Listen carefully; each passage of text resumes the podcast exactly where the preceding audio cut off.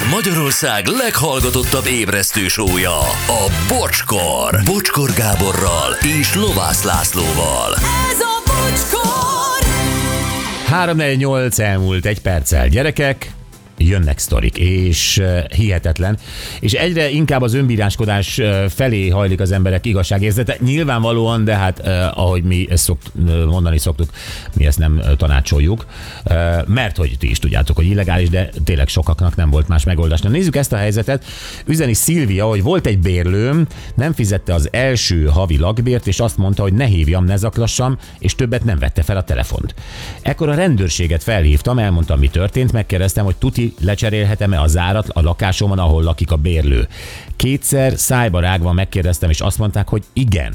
Ezt a beszélgetést a telefonom rögzítette.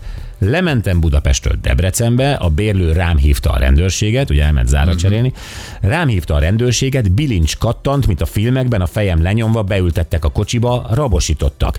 Négy órára bedobtak a fogdába, majd jegyzőkönyv, stb. A telefonfelvételt meghallgatták, Ebből kiderült, hogy a rendőrség vezetett félre, és ezért nem indult ellenem büntető eljárás. Hétfőn az áramot kitköttettem, a bérő felhívott, hogy ezt hogy képzelem, áram nélkül hűtőfagyasztóval mi lesz. Két hétig volt áram nélkül, utána elment, hívhattok Szilvia.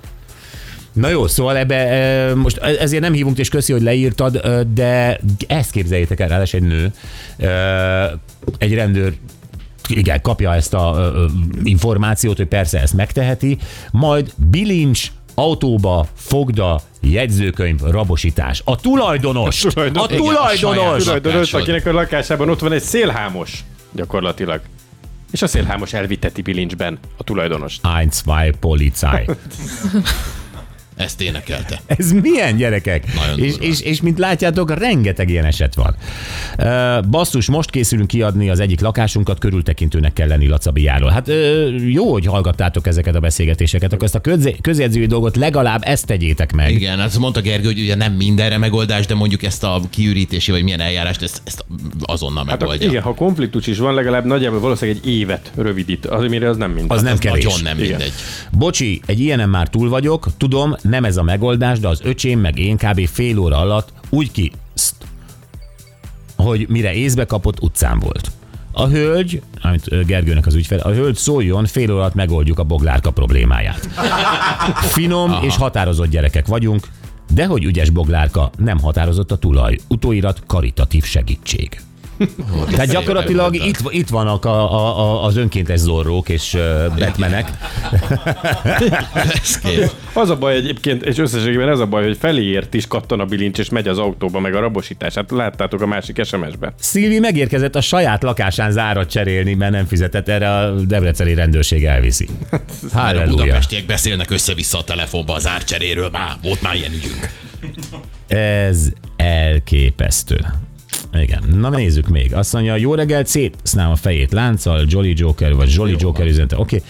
Bocsi, érdekes ez a magyar jog. A volt pasim visszaköltözött a vidéki házamba a szakításunk után, ahol korábban együtt éltünk.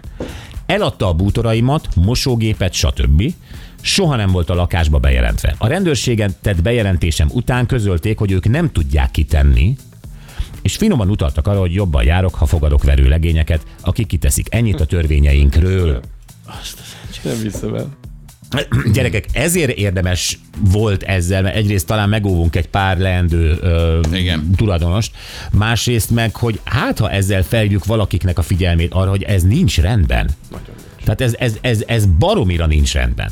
Hát a saját tulajdonod, tehát a, a, bárhogy is van, hogy most a Gergő is emlegette Boglárka nevű ügyfelét, hogy bármilyen feljelentés, a saját tulajdonom, a tulajdonomhoz való jog, az csak előbbre van minden ilyennél. Hát jó lenne, ha így lenne. És igen, és nem, nem sodorhat arra a gondolatra maga ez a jogi berendezkedés, hogy akkor nekem Majd én bűn, elintézem. bűnt kell elkövetnem azért, hogy én visszakapjam, ami egyébként az enyém. Egyébként miért bűn az, hogy valaki a saját tulajdon ingatlanán mondjuk zárat cserél? Ez miért bűn? Ez egy jó kérdés. Ez egy jó kérdés. Ez, ez miért törvénytelenség? És miért kerül bilincs rá? Miért nyomják le a fejét, és rakják be egy rendőrautóba, rakják be egy fogdába, majd jegyzőkönyveznek, meg minden, és aztán valamikor szabadulhat, mert volt annyira okos, hogy egy ö, hangfelvételt rögzített, amikor is rendőr tanácsolta neki azt, hogy, hogy persze nyugodtan. Én azt sem értem, hogy miért törvénytelenség az, ha te tulajdonosként bemész a saját lakásodba, ahol ott van az az albérlő, aki a szerződéseteket már felmondta, Igen, megszegte. igen. Nincs szerződése. Miért nem mehetek én oda? Tudom, hogy nem mehetek törvényileg, de mi ebben a logika? Semmi.